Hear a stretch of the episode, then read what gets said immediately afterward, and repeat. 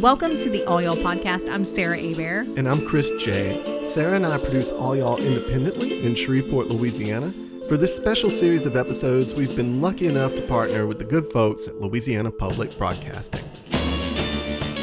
You're listening to the third episode in a five part series exploring the legacy of the Louisiana Hayride, a live country music showcase that was broadcast live from Shreveport beginning in 1948. The Hayride introduced Elvis Presley to a mass audience and also served as a turning point in the careers of many performers like Johnny Cash, Hank Williams, and Johnny Horton.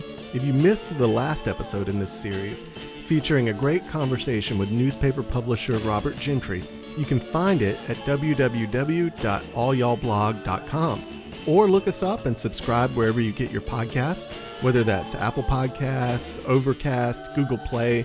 We're just about everywhere. Just search for All Y'all. In this episode, you'll hear our conversation with Joey Kent, owner of the Louisiana Hayride Archives. He's the author of two books about the Louisiana Hayride, including a brand new book called Cradle of the Stars. Joey's father, David Kent, was a businessman who produced a revival of the Louisiana Hayride in the 1970s and 80s. These days, Joey calls New Orleans home, but he visited Shreveport in November of 2019, which is when we spoke with him. Here's our conversation with Louisiana Hayride archivist and historian Joey Kent.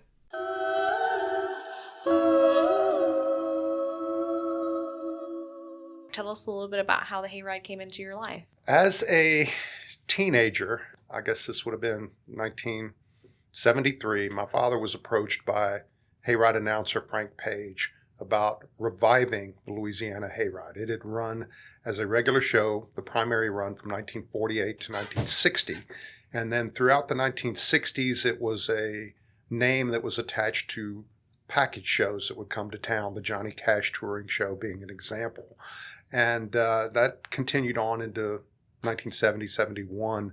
But by 1973, there was very little use being made of the name, and my father partnered with Frank Page, and they uh, created a show. Uh, the municipal auditorium was not in a state of repair to host the show, so they built an auditorium in Bossier City on the Benton Road at what was to be the intersection of Interstate 220 and I 49, and you see how that turned out. Um, but my father ran a show. He uh, he went to KWKH and purchased the Louisiana Hayride name and assets in uh, 1975. And as a guy in college, I found it a great place to go get free barbecue and watch a little country music if I was so inclined. What do you remember about those shows? Other than the barbecue, which already sounds great. Oh, the, the barbecue was was fabulous, and I could feel important walking backstage and bringing my date and you know, trying to look cool. But there were so many talented musicians on my father's show uh, the, the Hayride history books, most of them tend to end in 1960, and that doesn't really do service to, well, let's say Nat Stuckey, who came along right at the tail end and was a popular figure in the 1960s, and then all of the people that were on my father's show, an example being Linda Davis, who had the number one hit with Reba McEntire, Does He Love Me? So there's a lot going on out there. Shoji Tabuchi, the Branson fiddler, with the huge theater in Branson. He got his start on the hayride out on Benton Road. Um, Kix Brooks, a local favorite, his bass player, Danny Milner, was in my father's band.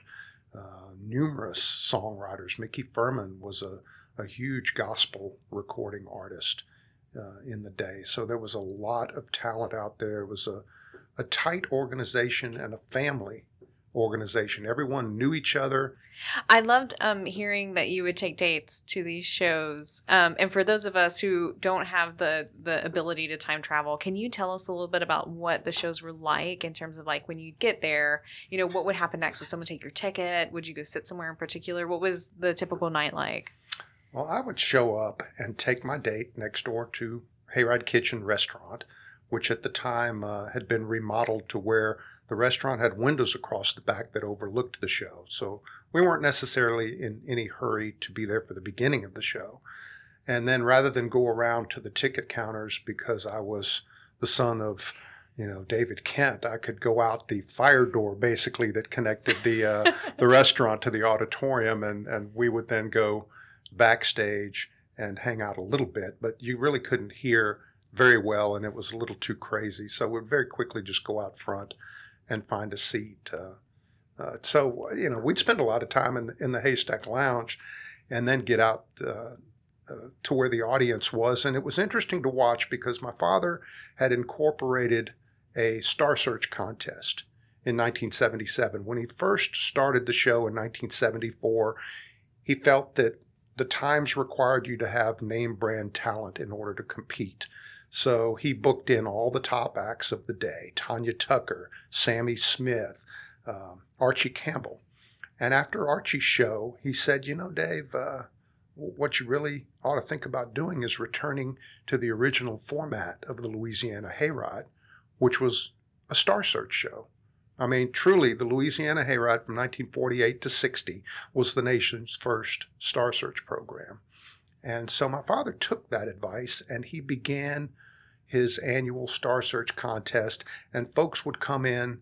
Uh, acts would show up with busloads of people, literally, and stack the audience because the the voting was done by the audience members. wow. So you had a lot of uh, interesting folks that won that probably shouldn't have won just because they uh, they stacked the deck. But then again, you look back in history, Webb Pierce, the most famous uh, and popular country act of the 1950s, did the exact same thing on the Louisiana Hayride. Mhm. I know it's asking a lot, but can you recount the story of when you went to clear out the the Louisiana Hayride materials after your dad had purchased the the trademark? I guess is the right way to say it. Yeah, well, that was The it. Well, brand? at the time, KWKH was relocating from just up the street here um, at the Petroleum Tower to the facilities they now occupy out on Interstate 20. So they were in the, the middle of moving. And they said, by the way, we're moving and we've got a few old boxes of tapes and things. Do you want them?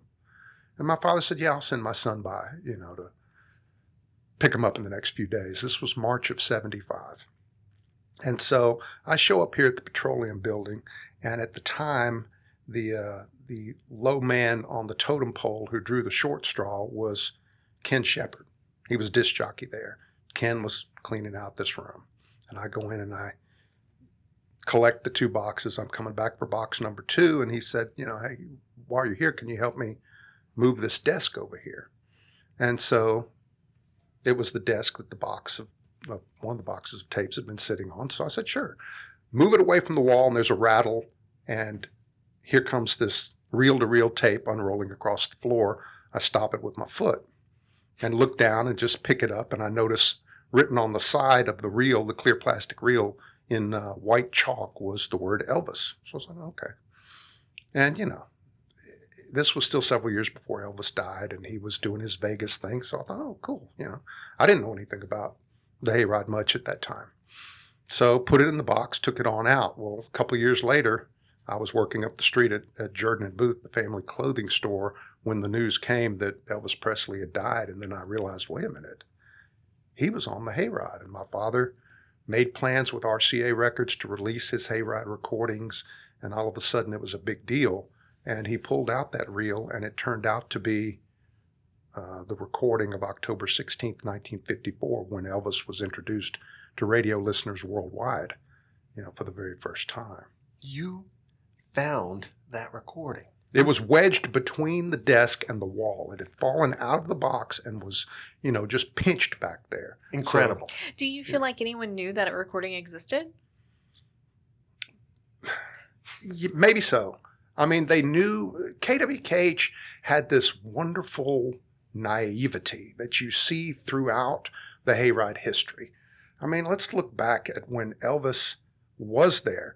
1954, he shows up in October. November the 6th, he signs a year contract, and that carries him all the way to November of 55. Several months prior to the expiration of the contract, he gets tied in with uh, Colonel Tom Parker. And the Hayride contract is driving Parker crazy because it's for it pays Elvis eighteen dollars for his Saturday night appearance and Scotty and Bill twelve fifty each. So I mean, you know, fifty bucks to come to Shreveport every Saturday when the Colonel can book him out anywhere Yeah. for twenty five hundred to five grand a night. I mean, he's not even reached the zenith of his early fame. And this is driving him crazy. So the colonel comes in town and he meets with Henry Clay and he's like, look, this is March of 1956. And he said, look, we got to do something here. Uh, what's it going to take to get Elvis out of the last six months of his contract? And Henry said, well, you know, we, we don't want to hold Elvis back. Uh, uh, you know, it's probably the face value's four or five thousand dollars worth because when he renewed to his favor in uh, November 55, the fee was had gone up to $200 for Elvis and band for the weekend. Uh, the colonel begged uh, Elvis's parents not to co-sign the contract because Elvis was still underage. But they said, you know, a bird in the hand. You keep talking about this RCA deal you're going to bring forth, but you know, he didn't pull it off until two weeks after Elvis resigned. Then the colonel shows up with the deal of the lifetime, but it's too late. So Colonel shows up out there at KWKH, talks to Henry Clay, and says, uh, "You know, how do we how do we get out of this?" And, and and Henry says, "Well, you know, talk to me. What what kind of offer do you want to make?" And Colonel says, "You know, I'm a promoter. I could do wonders for the Louisiana Hayride. I'll come in here. We'll set up an artist service bureau. I'll be the head talent guy, and." you know, I will handle all the bookings for the Louisiana Hayride, and I'll even put up $15,000 and we'll build a state of the art recording studio out here at KWKH for these artists. And we'll blow Nashville away and we'll, we'll just kill it. And Henry goes, Well, okay, that doesn't sound like a bad deal. Uh, we, we can certainly take a look at that. And then the colonel took a breath and said, And I've got to have full control of the show full say over who gets on, who doesn't, what happens on the show, etc. And Henry said, "Well, you know, my father-in-law uh, owns this station, and he's not going to go for that, and I'm not going to go for that. So, thank you for your time." And then the discussion became, "Well, how do we get him out of the contract?" And the face value was, I think, four to five thousand dollars. So Henry Clay said, "Well, I think ten thousand dollars ought to do it." So the colonel came up with ten thousand dollars cash and then at the last minute, they agreed that Elvis would return six months later to do one final show for the charity of his choosing. Henry also mentioned that he was on the building committee for the YMCA of the city of Shreveport, and it might be a really cool idea if Elvis chose the YMCA of the city of Shreveport, which he freely chose. And uh, that show was put on December 15th, 1956, and raised it netted fifteen thousand, a little over fifteen thousand dollars, that was to go to the the building fund. Uh, they made a big deal about saying over and over again on the air that Elvis receives no money at all for his appearance here. It's all going to charity, which was a true statement. But Colonel Tom Parker received his standard 50%. So the 15,000 went to 75, 51, 67, which is what uh, uh, Camp Forbing ended up being the main benefactor of that and built the swimming pool among other improvements out there. I've always heard that legend of um, of that pool being really built by Elvis Presley, and it, that there was at one point a marker, but the marker has disappeared. And I've heard all these different these, different. Yeah. You know, pieces of apocryphal wisdom surrounding that pool. I would love to. It, is that pool even still there? You know what I mean? Like a, a lot of time out, has yeah. passed. But making a roundabout statement to finding my way back to your original question, the wisdom of KWKH and or their naivety and not recognizing what they had. Uh, that was part of it, but they did book Elvis back for the show December 15th, 56. They move it out to the Hirsch Coliseum at the fairgrounds, then known as the Youth Building, uh, because it held 10,000 people and the Municipal Auditorium only held 3,800. They sold out every ticket very quickly. But Elvis, it wasn't the Elvis Presley headliner show. He was one act of 20. He was assigned to his usual spot, you know, just after nine o'clock. Come on out on stage. And uh, that to me is just amazing because at this point he's got Hound Dog out. He's his first movie is out, and he's a really big deal. So the the show gets going, and Elvis comes out at nine o'clock and does a thirty minute set, and then does a uh, five minute encore of Hound Dog. And if you're familiar with the song, it only really has one lyric. So, how do you make that last five minutes? You end up with this burlesque rendition, you know, and you can just see his leg making these rotations as he's gyrating. But he finishes and he leaves, and the applause continue, and it's just madness because all the teenagers, hey, they're exiting the building. The girls mm-hmm. want to catch a glimpse of Elvis, and the teens are like, well, we didn't come here for country music. You know, what we came here for is gone. So everybody's leaving. Horace watches this for a few minutes while he does a few commercial announcements. And then he clears his throat and leans into the microphone and says, you know, all right, you've been perfect ladies and gentlemen, which of course the audience had not been. And he said, uh, we've got a wonderful show yet still to come for you. Uh, so if you'd like to take your seats, uh, now would be a good time, and we'll continue on with the show. No. People keep leaving, keep leaving. He makes another announcement, and then he comes back on, and he's frustrated, and he, he says again, All right, Elvis has left the building. I have told you straight up to this point, he has left the building, and he is now gone with the policeman.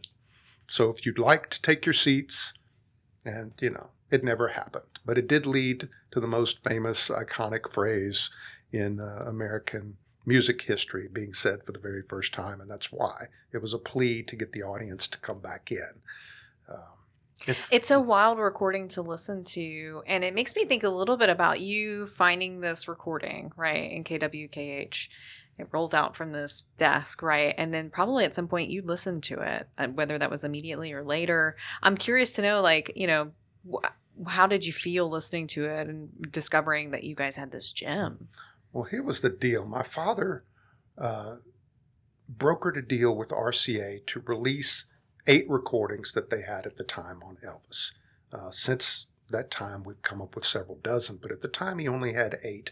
And they put out an album, and the wires got crossed, and things didn't go economically as they should have for my father, so he shelved it. Uh, several years after he died in, in 1995, I wanted to revisit it because we had more Elvis tracks and I felt the job hadn't been done. So I was listening to these recordings and I listened to the burlesque version of Hound Dog and it was on a reel to reel tape. Well, there was still several minutes of the tape left. And I thought, well, let me see what happens here. So I played it and I'm listening to it and Horace, you know, uh, does his uh, uh, coffee commercial, I think, and then he talks about uh, KWKH being the home for centenary basketball games for 1957. And then here comes Elvis has left the building. My father had missed it. He had that tape because he included Hound Dog, but no one had let it play out because Elvis was gone. What more is there to listen to? And I heard that and I'm like, wait a minute. All my life I've heard this was first said in Vegas or somewhere like that. And here we've got it being said right here in Shreveport, and it makes sense why it was said. You could get a sense in a way of what was going on there, but there's no way to explain how this guy in a pink suit and a black shirt and a clip on bow tie has just walked out on the stage that's used to seeing the stereotypical tub thumpers I mean, ragged overalls, plaid shirts, banjos, wash tubs, uh, you know, accordions. The, the hayride was free with their instrumentation. They were they weren't out to prove what the Grand Ole Opry was. KWKH had created the show as a filler for advertising. That was their only objective. Barn dance shows were popular in the nation at the time, so they, they did a copycat show never had any illusions of grandeur. They didn't like the Opry because the Opry derided the Louisiana Hayride, and it was a competition uh, that KWKH referred to the Grand Ole Opry as Hayride East. And uh, it never settled from there. When artists graduated from the farm club that was the Louisiana Hayride to the Grand Ole Opry, they were told to not talk of their past and where they came from. And so today, with the the new Ken Burns country music documentary on the horizon and coming out, I don't look for there to be a lot of information on the Louisiana Hayride because I found when I was interviewing these folks in uh, 2003, 2004, and they told me that they were forbidden of talking of the Hayride, that that continued in Nashville. Uh, the Louisiana Hayride remains this great silent chapter so that's why I felt compelled to do the book. Number one, I felt it was a legacy from my father.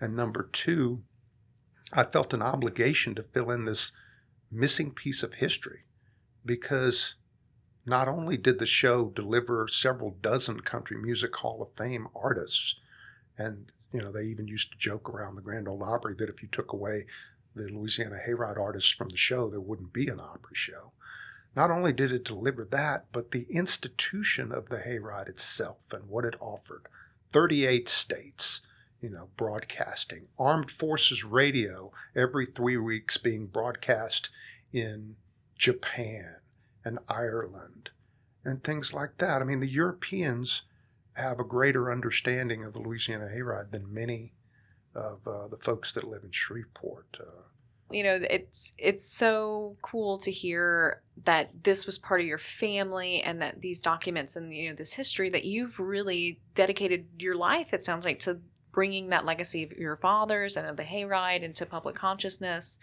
Someone recently brought it to my attention that you donated some material to the Library of Congress. And yes. I wondered if we could talk a little bit about that process and, and why was it important for you for some of those materials to be there? Oh, absolutely. No, when I uh, inherited the archives upon my father's passing in 1992, it consisted of 400 recordings or 400 tracks, let's say. Amazing. And uh, about 60 photographs. And so I started interviewing people that were on the show and reaching out to people who attended the show. And I hooked into, you know, Elvis fan clubs and networks of grown adults who had been teenagers with their brownie cameras. And very soon, uh, with the advent of the internet and eBay, etc., uh, began building the collection. And by 2009, that collection was up to 2,200 recordings and 3,500 photographs. Um, Frank Page approached me shortly after my father's death and said, I want to do a proper Hayride book, and I want you to do it with me. And I said, Well, Frank, my knowledge of the history of the Louisiana Hayride is good barbecue and, you know, Truman Langford in the Hay Baler Lounge. And he said, Well, get to work you've got studying to do. And so that was the impetus I needed. And that's where it began for me. And as I waded into it, Frank said, I want you to go back to the very beginning and look at the history of KWKH. And I said, Well, it's a radio station, big deal. I mean, the hayride was the biggest thing that ever happened to it. And he goes, No, no, no, no, that's where you're wrong. W.K. Henderson, who founded KWKH, incredible story there. Look into it. And I did, and Frank was right. I mean, W.K. Henderson, the founder of KWKH in 1923, this guy was the nation's first shock jock. He was a true radio pioneer. Um, his name was on the lips of everyone in America because, uh, like our current president, he was very outspoken in that way, and he was he would freely cuss on his on the air. And back then, there was no uh, body to regulate yeah. him, no Federal Radio Commission. In fact, several years later, they were set up in part. He was the poster child for that, and for the reason for the Federal Radio Commission was to regulate him. He had he would not stick to his bandwidth. He didn't like the interference and the static electricity that the South had. So he would switch over to the Canadian frequencies at night and boost his power to, you know, 100,000 watts or more. I actually have listener response cards from 1929 and 30 from Hawaii. Wow. And he we had he had a sister station, KWEA, that was run by his announcer right up the street in North Market. And uh, it was supposed to just be for the local entertainment. It only had 50 watts. And we've got listener response cards from Hawaii on them as well. That's like the Centenary College station uh-huh. reaching Hawaii. so these guys were pulling some tricks back then. And that's why my book starts not with the Louisiana Hayride, but with 1907 and the arrival of the first radio set in Shreveport and Henderson's engineer, Bill Antony. Antony created the first 26 radio stations in Shreveport in the 1920s. You know, several of them are still around today. Keel Radio, comes from the very the, the second radio station he created in this town. KWKH comes from the third. These were pioneers at the very earliest days of radio when they were still trying to figure out signal strength, reach. The listeners would send in their comment cards to show who was picking up a signal where. So Henderson, in all his ostentatiousness and trying to get this big, huge audience, was actually performing a service, a scientific research, if you will. So that was very interesting to me. Henderson's this, this guy owned the Henderson Iron Works down right here on the riverfront where we are, six blocks, the largest iron concern in America. He falls in love with radio and just that becomes his passion, and he could care less about the ironworks. You've collected a lot of wisdom about this place. Yeah, oh my goodness. And just getting back to the Library of Congress, uh, I began talks with the Library of Congress in Culpeper, Virginia. And uh, one weekend, uh, hopped on a train in Marshall, Texas, because I didn't want to check the tapes and have them get scanned because they could be erased. Uh, I had sought out uh, the, the family of C.G. Graham, who was a photographer here in Shreveport during the 1940s uh, and 50s and 60s. Mr. Graham had a passion for country music and had asked the Hayride if they minded if he patched into their board and started recording. And this man started recording Hayride shows from the very beginning, 1948. Hank Williams, all kinds of artists. He uh, he stored the tapes at his his photography studios right up by Byrd High School on Gladstone. And in 1960, those offices were broken into and all of his equipment was stolen and all the boxes. It wasn't an attempt to steal the tapes, it was to steal the valuable photographic equipment. Uh, the tapes more than likely were just thrown right in the trash. They've never surfaced. I've been given no indication that they ever existed. Fortunately, Mr. Graham had run out of room uh, and had begun storing tapes in his home. And those survived, and I located his grandchildren and arranged to purchase those recordings, which took my archives at the time were 600 recordings. That took it up, added another 1,600. Wow. And that forms today the bulk of the box set that you have before you, the Louisiana Hayride Archives. So we had 2,200 audio recordings. And because my research was going back covering KWKH and the early radio stations, I had 3,500 photographs and four dozen video interviews. But I had this whole collection. And so in, in 2009, I took a train up there and, uh, and donated all of the originals plus a digital collection to the Library of Congress just to make sure it got into proper hands because tapes are fragile and uh, you know things can happen and as it turned out sure enough my hard drive got destroyed and I've got to go back to the Library of Congress and get a copy of my own material. Wow. I'm so grateful that you, You put know. that material there. I mean, it's one of my wishes to go there and see the videos that you have on file there because it sounds like such vital documentation. I'd love to do a, another uh, Hayride documentary. I think LPB did a, a great service when they did their show in 1984. well, thank you, Joey. Thank you so much. We You're need to wrap because our next guest is here, but I could spend all day talking to you. I uh, appreciate uh, the, the time to talk about a passion of mine. yeah, thank you. Appreciate it. That was Joey Kent, owner of the Louisiana Hayride Archives and author of the new book, Cradle of the Stars KWKH and the Louisiana Hayride. If you'd like to get your hands on Joey's new book, you can pick up a copy at the Little Shop of Music in Shreveport. Full disclosure, they are a client of mine, but the shop's awesome. It is, and recently relocated to a big new place. It's wonderful. I hope you're ready for some boot scooting because next up in our series of Louisiana Hayride interviews, we speak with country music superstar and Shreveport native Kix Brooks. Our conversation with Kix wasn't limited to the Louisiana Hayride. We discussed his childhood in Shreveport, his time as a struggling Nashville songwriter, and a few landmark moments from his incredible career. You can subscribe to All Y'all wherever you get your podcast, whether that's Apple Podcasts, Google Play, Overcast. We're super easy to find. Just search for All Y'all and look for the orange circle. That's us. If you're feeling especially generous, you could take a moment out to leave us a review. We get really excited when someone leaves a review of the podcast, especially if you know you're stuck inside. and thanks again to Louisiana Public Broadcasting for making this conversation possible. And also thanks to Cohab for allowing us to record this interview at their podcast studio in downtown Shreveport. I want to give another big shout out to longtime All Y'all patrons, Marilynn's Place, Maxcentric, and Rhino Coffee. We love you, Tinder. Thank you to AJ Haynes for our Slim Whitman inspired theme music and Alexander Holman for mixing those lovely tunes. AJ Haynes' participation is courtesy of New West Records. If you feel like continuing the conversation, hop over to our Facebook page and leave a comment on our most recent post. We'd love to hear your thoughts on what the Louisiana Hayride means to you. Thanks for listening, y'all.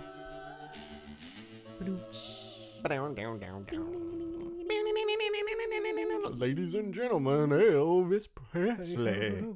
Oh, oh yeah. Oh, oh my, he's dreamy.